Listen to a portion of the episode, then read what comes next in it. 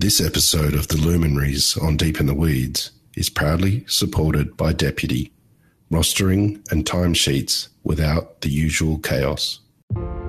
I dug my heels in from there. I was like, all right, this is it. This is, you know, this is Louis Tikaram. This is go.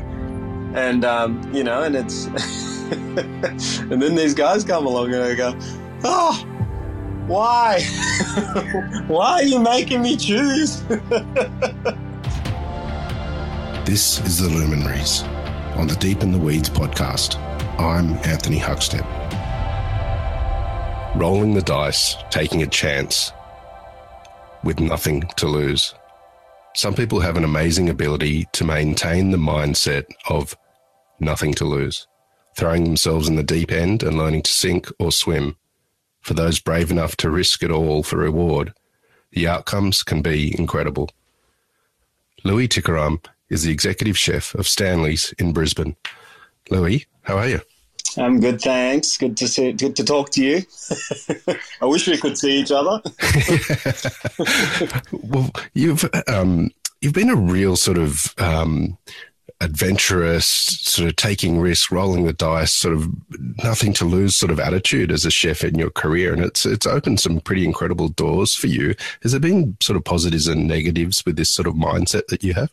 Um, it's kind of funny you say that because I only really only noticed that I do that kind of um, quite recently, actually, like when I moved to LA and things like that. And I kind of tend to, I just, then I just realized I've been kind of doing it my whole life. Like when I was in primary school, I asked my parents, oh, can I go to, you know, there was, we were kind of smack bang in the middle of two primary schools. And I said, "Oh, can I try, you know, that primary school?" And then I kind of did it in high school as well. And I don't know, I've just always and I've just loved like making new friends, you know, seeing new things, and you know, and, and so I've always kind of been in that mindset without even quite kind of realizing it till till quite recently. But um, to be honest, it's yeah, it's I, I, it's only been positive. It's it's been uh, you know, it's yeah, I can't, I can't really think of anything negative about it for sure. Well, even with that mindset, it does create um, challenges and um, and hurdles and and things that you need to overcome. Even once you step through that door, um, take us back to when you were young. You you, you grew up um, in northern New South Wales. Um, what, what, was it like for you that sort of step into food? it was um, it was pretty amazing, and it's um, you know, like I, I, I started washing dishes, and that's really was my first step into a real restaurant. Um, my grandmother's uh, Fijian Chinese, and my grandfather's Fijian Indian.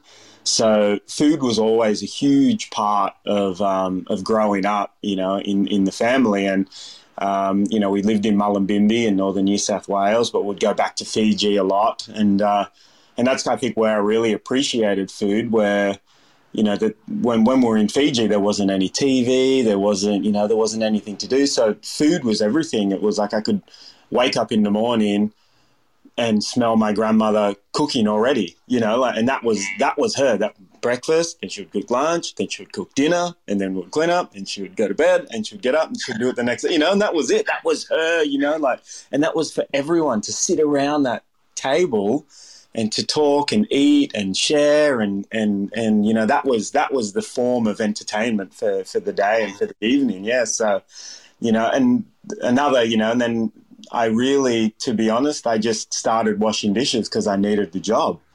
Um, so it was very kind of serendipitous. And then i got into the restaurant and um, and I kind of already knew the flavors. I knew cumin, I knew coriander, I knew turmeric, I knew you know, all chilies and spices. And um, I was actually washing dishes in a in a Thai restaurant, and uh, and from washing dishes led me to cooking when um, one of the one of the um, you know chefs didn't turn up, and it opened a door, and then I just you know jumped on the and, and started cooking, and you know, and that's how it really I was just catapulted, you know, into into you know the food world. The story of your trip from the area you grew up to Sydney really sort of um, embodies this nothing to lose sort of a mindset that you have. Can you can you tell us that move you made to to Sydney and and the impact it had on you. Yeah, well, you know, and then that was the, you know, and then I, I was, I've always loved very complex and punchy and flavoursome food, you know, growing up in, in that household. And then I started cooking this Thai food and I was like, holy moly, like this is, you know, there's tamarind and fish sauce and soy sauce and chilies and, you know, like everything you could imagine. And then just, balled up into this just powerful flavors and I was like wow so you know, and then I turned 18 in school when I was washing dishes, and um, I went up and I was in the beach hotel in Byron after work one day, and um, this the beach hotel had original restaurant in there was Fins, one of Steve Steve Snow's restaurant, and you know, this was I think it was a I think then it was a two hat restaurant. You know, this is early 2000s, and it was kind of really big on the scene, and uh, I was sitting there at the bar, but I didn't really know anything about that at this point. I just saw these, you know, chefs come out of the kitchen and they kind of looked like rock stars and they came around to the locals bar in, in, in the beachy and one guy sat next to me and, you know, we started chatting and I told him I was cooking and I worked in a Thai restaurant in Ocean Shores and he said to me just kind of out of the blue, it was like, oh, um, you know, if, if you like Thai food, you should go to Sydney to this restaurant. It's called Longrain it's uh, you know it's just one best Asian restaurant. It's one uh, you know a big wine list of the year. It's got two hats, and I was like, oh, you're very naive. You know, I was like, oh wow, Longrain sounds great. It's probably similar to Gecko Thai where I work. You know, Ocean Shores in the in the Bi-Lo car park. You know, like I was, oh okay, this cool. That sounds good. Longrain, all right. So I kind of went home that night and. Um, like honestly, like yeah, just what you're saying. It's kind of funny talking about it. I just didn't I didn't really think about the challenge. I didn't really think about how naive I was. I didn't really think how it was going to work. I just said to my parents, I said, I think I'm going to move to Sydney and I'm going to try and get a job at this Longrain. And my mum just like burst out in tears. She's like, Why are you leaving? Where are you? And literally within a couple of days, I packed my car and I left, and that was it.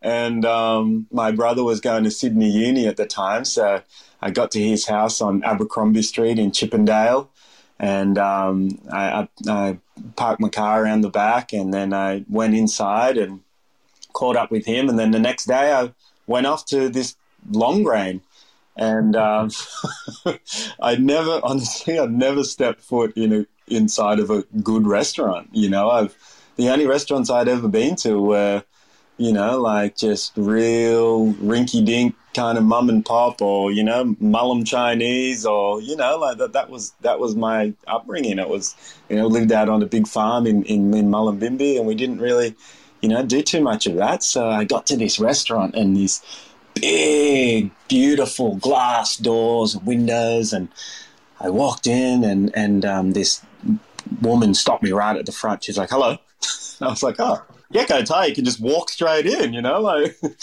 And she was like, "Oh, what, do you, are you here to see someone?" I said, "Oh, I'm here looking for a job." And she said, "Oh, does anyone know you're coming?" And I said, "Oh, no, like you know, I'm just just a restaurant, right? Like, geez, why are you so uptight?" And um, she said, "Okay, I'll get the chef." And um, and then that's when I was waiting out in the dining room, and, and Martin Boetz came around the corner in his chef whites, tea towel over his shoulder, and he um, he kind of just said, "Yep, what do you want?" And I said, Oh, I'm here looking. I've just moved from Mullumbimby. I think that's as far as I got. and he was like, What? Like, what are you talking about? I said, Oh, I'm just looking for a job. And he's like, No, there's nothing, there's nothing, there's nothing going on here. So, you know, and that was kind of um, that. Uh, and then actually, now thinking about it, now you mentioned it, that's when I was like, Ah, shit. Um, what have I what have I done here? So I think yeah, that's like leading. Yeah, thinking about it now, that was probably one one one time I was like, uh, was this a good idea? yeah, so you know, it was that that wiped the smile off my face pretty quickly. Um, yeah, so then you know, I went home, went to my brother's house, and he said, "What happened?" I said, "Oh, it didn't go too great." And I said, "Okay." He said, "What what, what are you going to do?" I said, "Oh, I'll just go back tomorrow." I'll see what happens. So same thing, got up, went back, and then the same thing happened again. And then I got back to my brothers again. Um, And he said, "What happened?" I said, "Oh, same thing." And he goes, "Mate, well, you're not staying on my couch forever, so you better sort it out." Said, "Okay, I'm going to go back tomorrow." And I went back the third day, and Marty came out again, and he goes, "Jesus, you're a persistent little thing, aren't you?" I was like, "Oh, you know, like this is well." Basically, I had in my head, I haven't really thought about it, so this is my only shot. so, and then yeah, and then that was it. So then he took me in and and and uh, gave me a job and bought me a bought me a chef coat and bought me a knife and uh, yeah. Fast forward ten years, I was I was uh, I was head chef. Yeah. Yeah, it's pretty wild the the uh, rising through the ranks there and and becoming head chef. Um, do you have any stories of those early days of what it was like in that kitchen for you, having sort of only experienced the kitchens of Mullumbimby? Yeah, well, you know, this was, and I think this is, you know, I always say, you know, every, every chef is a bit a bit wacky. You know what I mean? You have to be a bit wacky to make it. So, and I just think back and I just try to pinpoint like, you know why did I love it so much and how did I just stick it out and why did I love, you know, working 60, 70 hours a week when I've, I'd never even done it before, you know, it was just completely, completely new. And I was just, I was addicted to it. And I just, you know, like I, from that first day, I, I stepped in foot in that kitchen and I think maybe it was, you know, people um, not being nice to me and, uh, having to earn that respect, um, I think was a really big part of why I succeeded. And I wasn't just going to say, oh, this is too hard and these guys are assholes and no one like, I was like, no, I want to, you know, I want to, I want to show these guys. I want, I want to, I want, really, I think it was, was I want to be them. I want to be a good chef. I want to be a leader. I want to be successful. And that's really, I think, what um, you know, really pushed me to um, to succeed. And you know, my first day, it was. I remember I cut myself probably six times. Like my hands were like covered in band-aid like i was bleeding and but i was too i didn't tell him i was too embarrassed i just go to the and tape tape myself up and get back out there and and so it was just a really steep learning curve for me you know i, I made curry pastes every day um, you know, people would just come and just dump these big pots of pork that were braising and, you know, just uh, peeled prawns and I, you know, peeled galangal and lemongrass. And I just had, you know, shit shoveled on me every single day. and, um, you know, like, you know, and out the back with me, it's a pretty funny story, pretty amazing story now to tell it, you know, this, this other fresh, kind of. He was uh, he was more experienced than me, but fresh to the country, kind of bright-eyed and bushy-tailed chef next to me out the back in this room where we were just getting shit dumped on us was uh, Luke Powell, and he had just moved from New Zealand. Uh, he had just moved from from the uh, from the uh, from the lower Hutt in Wellington from New Zealand, and and uh, when I came back, it's a funny story. When I came back from chopping myself up a hundred times, he saw it, you know, he saw me go and tape it up. I've never really told anyone this. And uh, he goes, he looks at me and then looks at my fingers and he goes, Oh boy, you give yourself the chop. I was like, Oh, yes, nothing. Don't worry about it, you know. Like, and then from kind of that moment on, we were we were friends. You know, we've been friends ever since. And uh, you know, just looking at this guy, this cool guy, you know, he could, he had knife skills. He could, you know, he's chopping this ginger. He was, you know, just had such swag and charisma and style, you know, and that, that's who I looked at. And I was like, oh man, this is like, I want to be one of these guys, you know, I want to be a chef. I want to be, you know, just one of these badass knife wielding kind of, you know, like, and um, I think that's what it was. I think it's the camaraderie and the friendship and the support and um, you know that really made me fall in love with with the industry. I love cooking, I love flavors, and I love eating, but it was really the the friendship and the support that I received in that kitchen that that made me fall in love with it and made me want to become a leader and to one day pass that on to chefs under me as well. So that's kind of been my main goal to to to put that feeling into to young cooks and to into young boys and girls that you know to, to show them that you can make something of yourself, you know, like through this industry. The the time that you spent in Sydney, there was a detour that you made with a couple of restaurants before coming back to being head chef at Longrain, the likes of Tetsuya's. You've worked at uh, Bentley, the original Bentley as well. well. Do you have any stories of the experiences you had with those?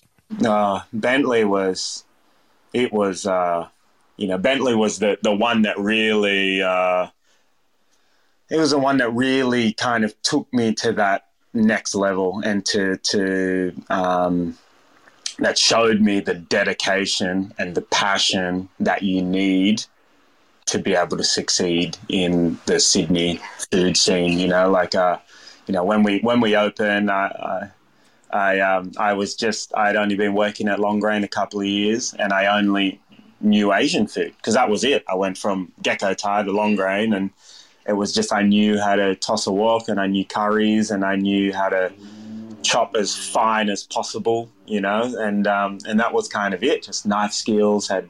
So then when I got to Bentley, I um, uh, it was it was quite difficult to to to to cook, you know, European food and to saute and to you know, like um, do do all these different types of techniques and slow braising and stocks and jus and sauces and purees and you know, so roasting. You know, we didn't roast anything at Longrain, so it was um, that was you know if, if that if that back room at Longrain was was hard, like Bentley was was much harder. It was a very very small team.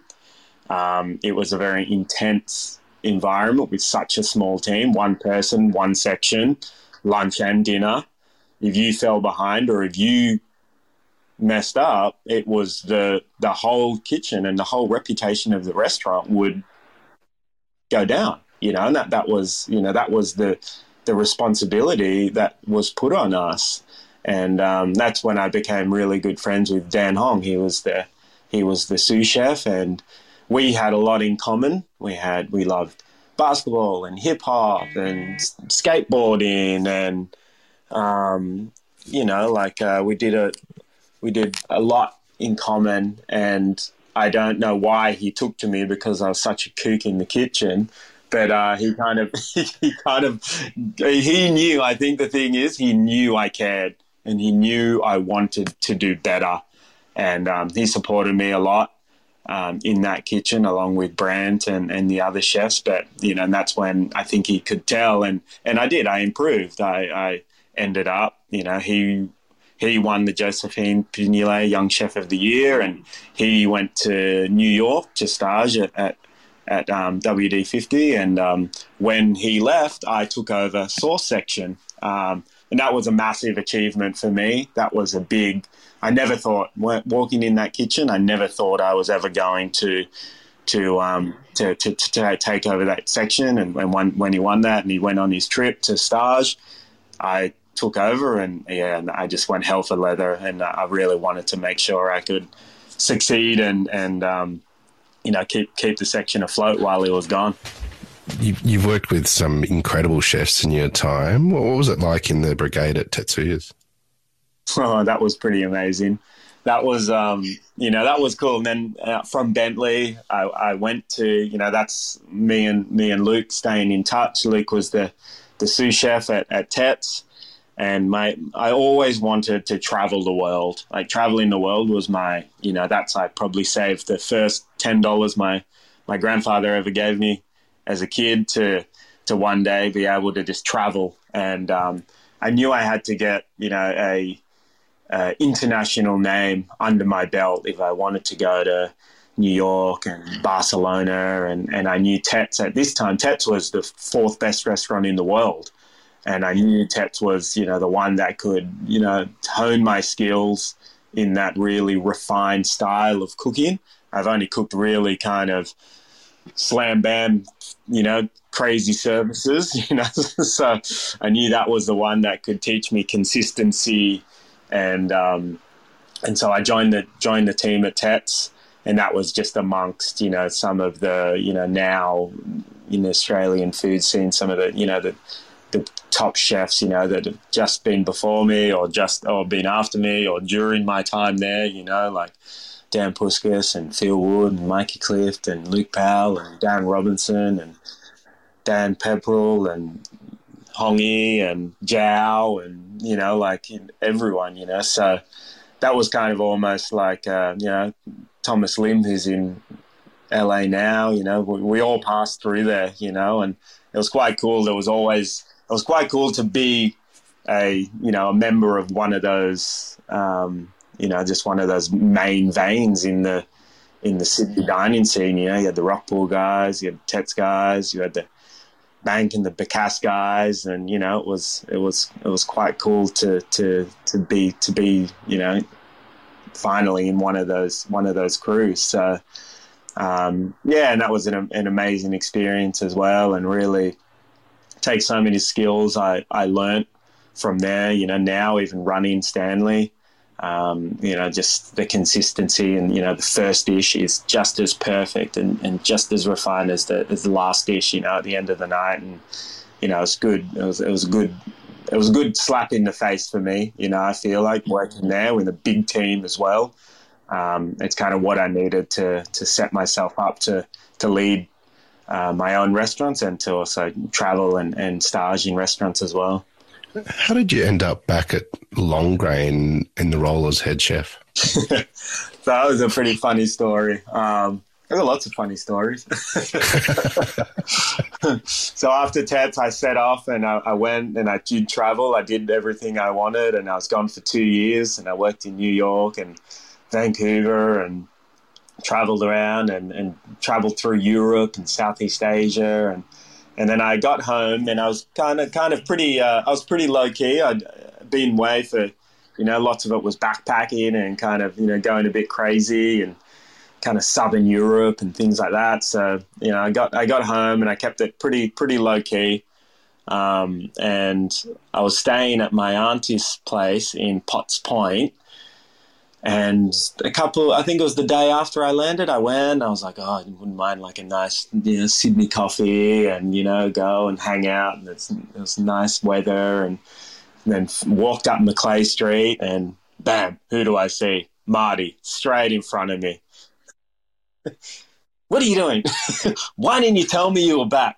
what are you? Where are you working? Hello, hello, Marty.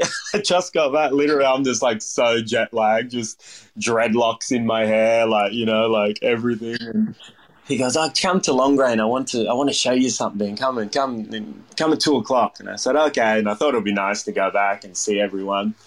And I went back, and it was like literally, you know, like there was uh, scaffolding outside and um, there was all you know construction going on, and they after ten, I think maybe fifteen years, they were giving Longrain just a massive facelift, and renovating downstairs and building a big bar and all new beautiful banquet seating and big tables upstairs and he took me, you know, did the whole hard hat tour and showed me around and I was like, wow, this is like, you know, epic. And he said to me, he said, oh, so what do you think? I said, yeah, it's good. Like, I think it's amazing. Like, it's really, no, he goes, no, what do you really think? And I said, oh, no, it's great. Yeah. And he goes, no, do you want it? Do you want to run it?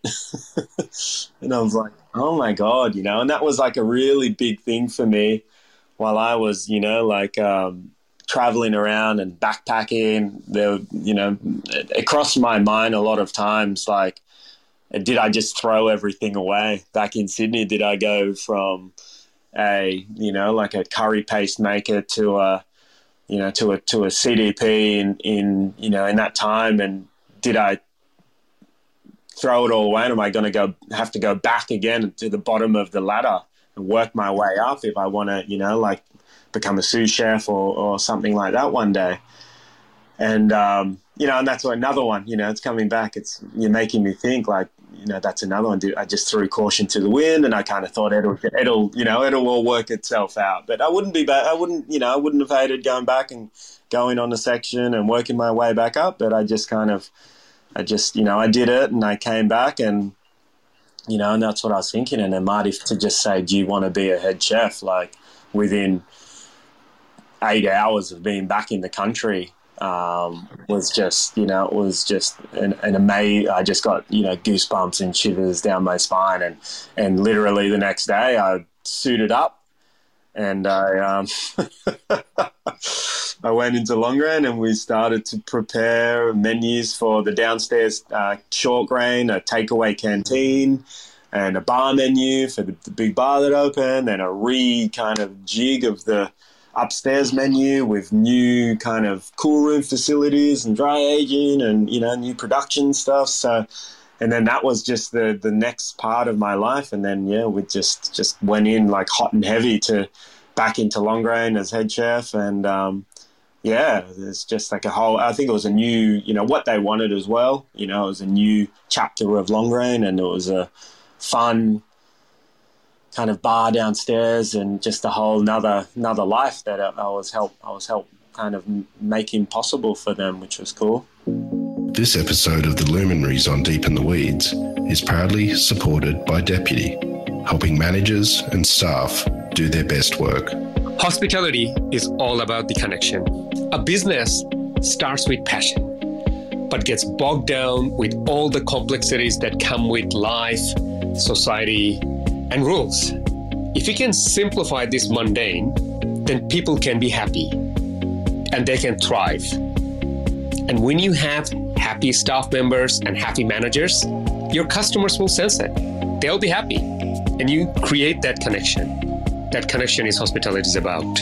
For more information, go to deputy.com you did amazing things at Longrain, but you eventually got a gig in, in LA and you ended up being named as one of the chefs to watch in the US. It was a pretty massive change. How did that happen? Um, yeah, that was, uh, you know, after after four years of, of running Longrain, um, uh, yeah, just I got approached by, you know, these a couple of kind of good looking roosters, um, you know, kind of, you know, that was just like this crazy offer. It was like, listen, that, I just won the Josephine Pignolet Young Chef of the Year. That was that was it, and things were kind of popping off, and I got Longrain back to Two Hats, and you know, it was all it was all going, and and that was my life. You know, that was I had I dug my heels in from there. I was like, all right, this is it. This is you know, this is Louis Tikaram. This is go and um, you know, and it's, and then these guys come along and I go, oh, why, why are you making me choose? and you know, they they they often they said, listen, we love what you're doing. We love this food. We love this style, just zingy, zesty, fresh, funky music, DJ, cocktails, sharing. You know good looking people kind of hanging around, you know, like, and that was it, you know, like, and I said, oh, yeah, cool. And I said, listen, we've got this site in LA.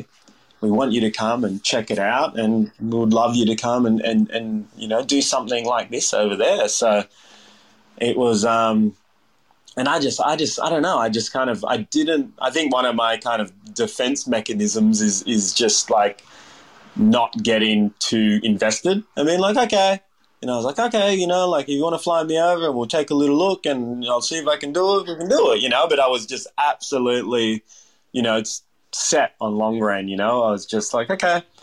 And um, so we then all of a sudden they said, okay, let just let us know email address, this, that, that, and the ticket came through to LA. Boom. And um, I, I flew over and and the, America had always been, you know, like just talking about me and Hongi and Bentley, you know, like America is just, you know, for me it was I'm a, I'm a skater, I'm a surfer, I'm a, a basketball fan, I'm West Coast hip hop, like it's just that LA especially was like the the mecca, the epicenter of everything I was into. Um, streetwear, sneakers, you know, so flew over I don't know anything about LA at this point in time. It's like, yeah, it's on the corner of Melrose and La Cienega and West Hollywood. I'm like, okay, that could be Chino Hills for as I know, you know, like it's like, I was like, okay, so I flew over and we went and just saw this most amazing new build, just this three story on this iconic corner um, right in the middle. You know, this like there's designer labels around it, cool cafes, just these you know high end, like luxury cars rolling around, just, just celebrities and paparazzi on the street. And this, yeah, and it was just like, oh wow, and it was just plywood and some steel and some stairs, and that was it. And um, I just, you know, I just didn't look back. I just said, okay, sign me up. What are we going to do? I went around and yeah. so um, yeah, I came back. I, I signed uh, this contract. I came back, and then I was just like, so we just got married. We just bought this apartment in Sydney.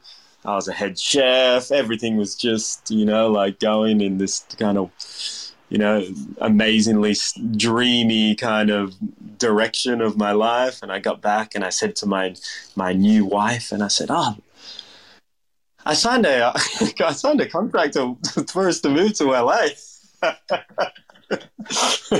so uh, what?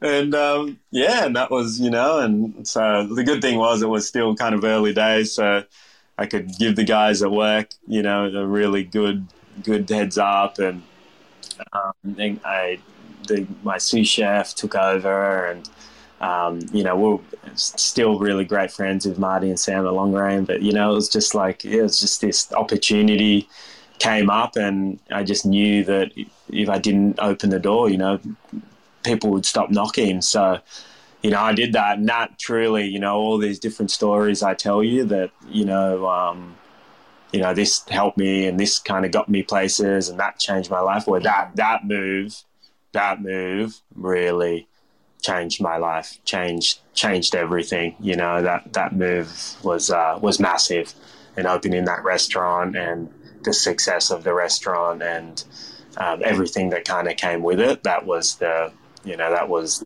the, the, pivotal turning point. Yeah, for sure. What did you take from your time in in LA and and um, cooking there as well?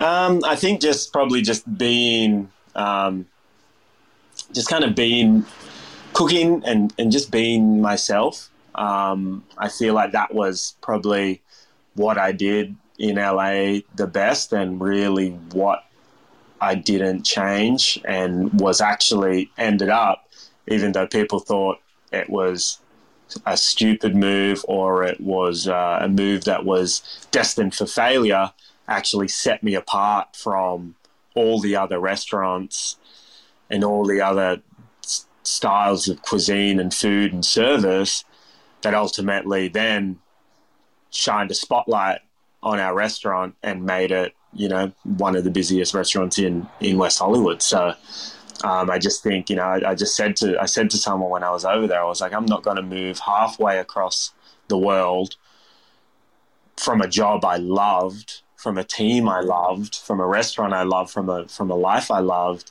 to not cook the food that I want to cook and, and cook the food that I want to eat. I, I, would have just rather stay in Sydney and, and, and done it there. So that was my um, you know I didn't I didn't have the feeling like I had nothing to lose. I kind of had everything to lose.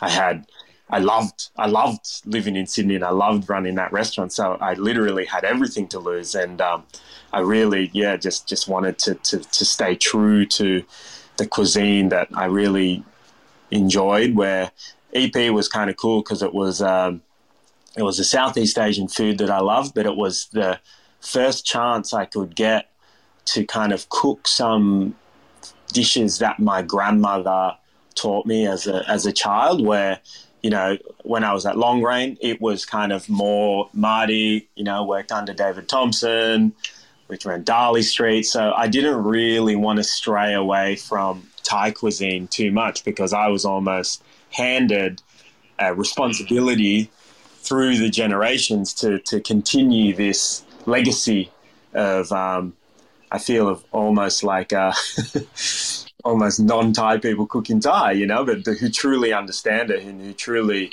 have a palate that can that can execute it.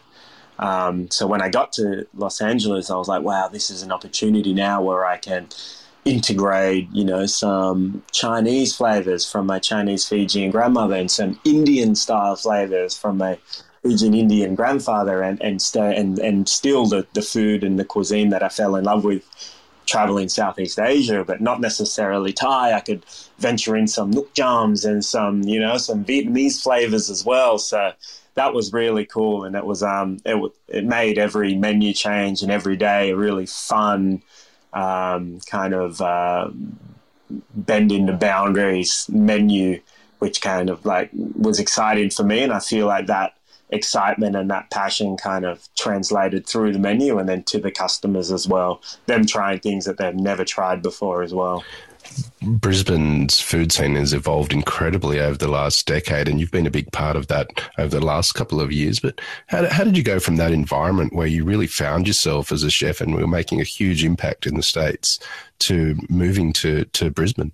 Um, I just really, yeah, I, I um, a big, a big, a big part of it was, you know, I'm always, I've always been like a, a Mullumbimby boy at heart. Um, and I think that that's like it jumps back to just staying true to to who I am and to you know what makes me happy. And um, you know, at this point in time, we had already had one of my daughters in uh, in in LA, and um, actually, a really good friend of mine came to to EP, Jonathan Barthelmess, who's got Apollo and um, and uh, Cho Cho San in Sydney and he just opened Greca at Howard Smith Wharves in Brisbane.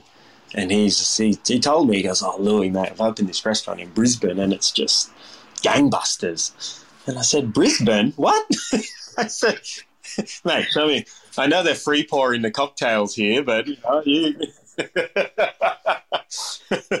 and I said, Brisbane's going off, really? And he goes, mate, it's just like, you know, the produce, the, the customer base, clientele, like working for these amazing guys that, you know, Howard Smith Wharves and this and that. And, and I was like, wow. And he's originally from Burleigh and his, his parents still live there. He's like, man, I just go check on the restaurant, go down to Burleigh, go for a surf, see mum and dad, come back and I was like, wow, that's, he's just like, man, you could do it. Like, you could do it in Mullum, you know, you could just see your mum and dad and this and that. And, and um, that's kind of when the cogs started, uh, yeah, just started kind of turning in my head. It didn't happen straight away, but it, um, it gave me a bit of, uh, and I started to, you know, really uh, think about kind of coming home then. And, you know, I think all the boys thought I'd be coming back to Sydney and, you know, like, uh, you know, getting back and going back into the crew and moving back into that apartment we built and and that same again. Like it's so funny like talking to you it's just like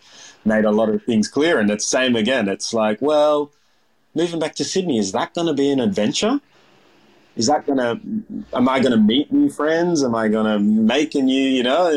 And then i thought that's when i thought again i was like what about brisbane you know, what about going to Brisbane and opening a restaurant and making new friends and living in a new, you know, like a, a new environment? And and yeah, and that's kind of that that same kind of this feeling kind of swept over me again, and I said, oh, how about this, you know, and I came back and. Um, it's been an, an amazing um, journey as well, and like talking to the guys and when I moved back, and you know, like two years ago, they said, "Did you did you have a crystal ball? Did you know what was going to happen in LA?" you know? and I was like, "No, I didn't." You know, and meanwhile, you know, this pandemic and this Black Lives Matter, you know, riots were going on, and you know, it was like wild and.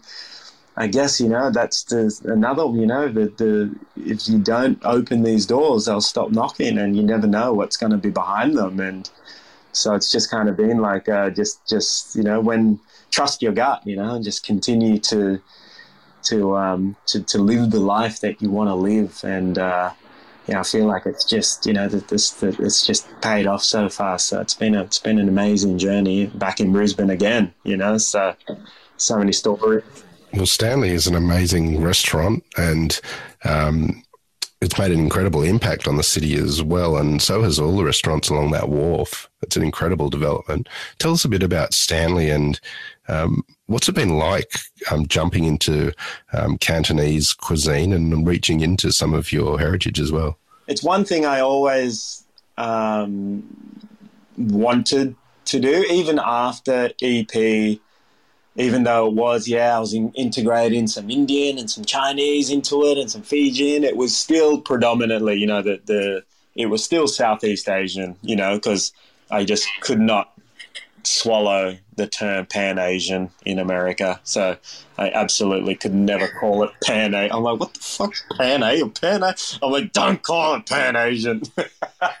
so it's still, you know, Southeast Asian, and um, I really love, you know, I think maybe I took took took this from admiring Hongi's work, you know, where he's never like painted himself into a corner of cuisine, you know, where sometimes, you know, working working at Longrain and and you know Marty, Marty was an amazing Italian chef. He's an amazing. He can cook German food. He's like you know he can cook some. He worked in Tuscany. You know he can cook some serious um, European food. But he's the he's the Longrain chef.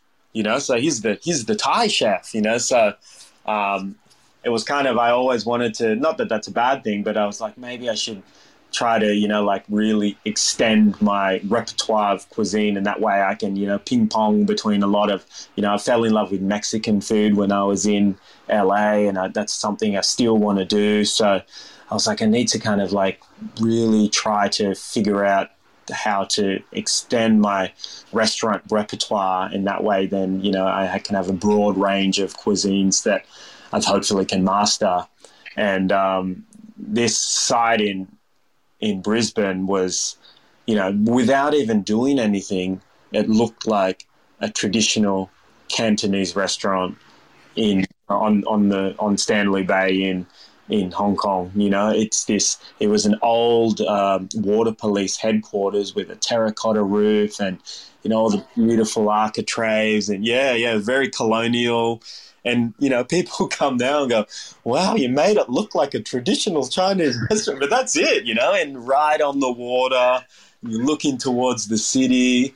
And this restaurant, it was just mate. If if if it wasn't a Cantonese restaurant, oh my god, I don't know, you know what what what you would what you would look at it as, but you know. And then I, I, came and I met with the met with the owners and they were, you know, they were completely, you know, psyched on on a on a Cantonese restaurant there, and I was just like, man, if we don't do it, it's it's you know this this opportunity will never come again. So, you know, working with this amazing team, and you know, it was just such a considered and beautiful restaurant. You know, one of the owners is owns a construction company, so he he you know fitted the whole thing out, working with amazing designers, and you know truly was the you know the dream restaurant and the dream kitchen um, to to thankfully you know open you know, at least once in my life. You know, just. Uh, just so just just no expense spared and just you know just it's unbelievable i still walk in every day and i just even doesn't matter how busy we are or how crazy it is or how much of a hectic day i have ahead i sit in that restaurant and i have a coffee and it's like oh man things are actually things are good. The things are all right you know? So yeah it's been it's been cool and it's a it's a beautiful beautiful restaurant for sure mentoring and looking after the next generation is a real feature of what you do, even though you're still so young yourself. But the last two years have been pretty challenging. How have you kept your team motivated and on top of everything um, and interested in a career in, in hospitality? Um, that was like a really, it was, it was a really big, um, well, I think that, you know, it, it, it was a, I knew once everything started happening with COVID, I knew that I needed to, to, to look after the guys that had opened Stanley with me. It hadn't been open long. Um, and I knew, you know, some people thought the world was going to end. Um, but I knew we would all have to go back to the restaurant and open back up, and, and the struggle would be real. Um, and during that big lockdown, the first lockdown um, a couple of years ago, I basically once it was like, oh, you can have ten people at your house, and you know, da da da da. Soon as that news came out, we had a you know, through the lockdown, we had a group chat with all the you know text messaging and all the chefs that were there, and then as soon as that kind of ten person and twenty person thing, you know, I had them straight over to my house. We, you know, did a big barbecue fed them, had beers, had everything, and and um, I knew because I knew they would, you know, I knew they needed something to to hang on to, some some a light at the end of the tunnel. Like, yes, I still got a job. Yes, I'm going back to Stanley. Yes, there is light at the end of the tunnel. And for me as well, to once that you know once that hammer dropped, then we could open. I could depend on these guys to to come back and to slip straight back into it and just hit the ground running, you know. So we just constantly were texting and sharing kind of ideas and, you know, like um, where we're eating and what we're watching and, you know, so what we're cooking at home. And then that way, you know, it's, uh, I think it was really good for, for their mental kind of stability to, to know that, yep, I'm going back with Louis and we're going to, you know, everything's going to be all right. And then for me as well to know that, you know, as a chef, you know, you know, you're only as good as your team. You know, you can be the best chef in the world, but if you don't have any, you know, any really great, you know, chefs in the kitchen with you, you know, it's impossible. So that was always at, at the, you know, at the back of my mind and, just like we thought, you know, it opened and, and then we just hit the ground running and opened back up. And, uh, you know, I think it's just kind of like those, that first day when I walked into Longrain, you know, if, if Marty didn't take me under his wing or, um, you know, welcome me with, with open arms and Luke Powell in the, in the back kitchen, like maybe I wouldn't be where I am today. So, I feel like it's my duty and my responsibility to be able to to pass that on to to young chefs and young cooks and young kitchen hands in the, in in my team to to be able to maybe hopefully you know change change the trajectory of their life for you know for for years and years to come. You've had the most extraordinary career, and now you're really big part of the evolution of Brisbane's um, food scene. What, what, do you love about what you do? Um, I really love the the just kind of the connection to to everything, you know, and, and that's why Cantonese food's been been a pretty amazing experience, and having cooking Cantonese food in Brisbane is, you know, I think it's almost like a match made in heaven where. Um, just using this amazing produce, amazing seafood, amazing farmers, amazing Asian vegetables, and and supporting and connecting with with all the the produce that's in this area. You know, like I'll use beef from Stockyard, and I've become really amazing friends with the whole Hart family, who are, you know, generations of beef farmers out in Toowoomba, and and another you know amazing kind of Asian grocer producer Michael from Tai Hoa, who his kids just kind of ended up being exactly the same age as my kids and our wives get along and we go out to the shop and he supplies me all of my you know asian groceries and meeting really amazing you know fishermen and being able to utilize their product in the kitchen as well. And i just love like that that same again just back to that connection and that camaraderie and um, and just you know not you know not making the the everyday mundane job of cooking and serving and cleaning up and coming back just making it you know just just still loving and riding this kind of wave and spark that is still burning inside of me in the industry. So i just kind of yeah i just i just love that um, you know i think it's just same just connections with uh, with anyone in the industry, whether it's chefs or delivery drivers. I love having a yarn with the delivery driver. You know what I mean? Like I just enjoy it. I just I just truly still enjoy being in the kitchen. So it's um yeah, it's it's it's nice. I still love it. Well, mate, I, I love catching up with you for a chat. It's always entertaining. You've always got a story to tell. Um, we've loved having you on the luminaries on Deep in the Weeds today to hear just a little bit of your story. Um, please keep in touch, and we'll catch up again soon. No, absolutely, it was great. Nice to nice to chat for sure. This is the Deep in the Weeds podcast. I'm Anthony Huckstep. Stay tuned as we take a deep dive into the lives of the incredible people who ply their trade in the food and hospitality sector. Special thanks to executive producer Rob Locke for making this all happen Follow us on Instagram at Deep in the Weeds Podcast or email us at podcast at deepintheweeds.com.au. Stay safe and be well.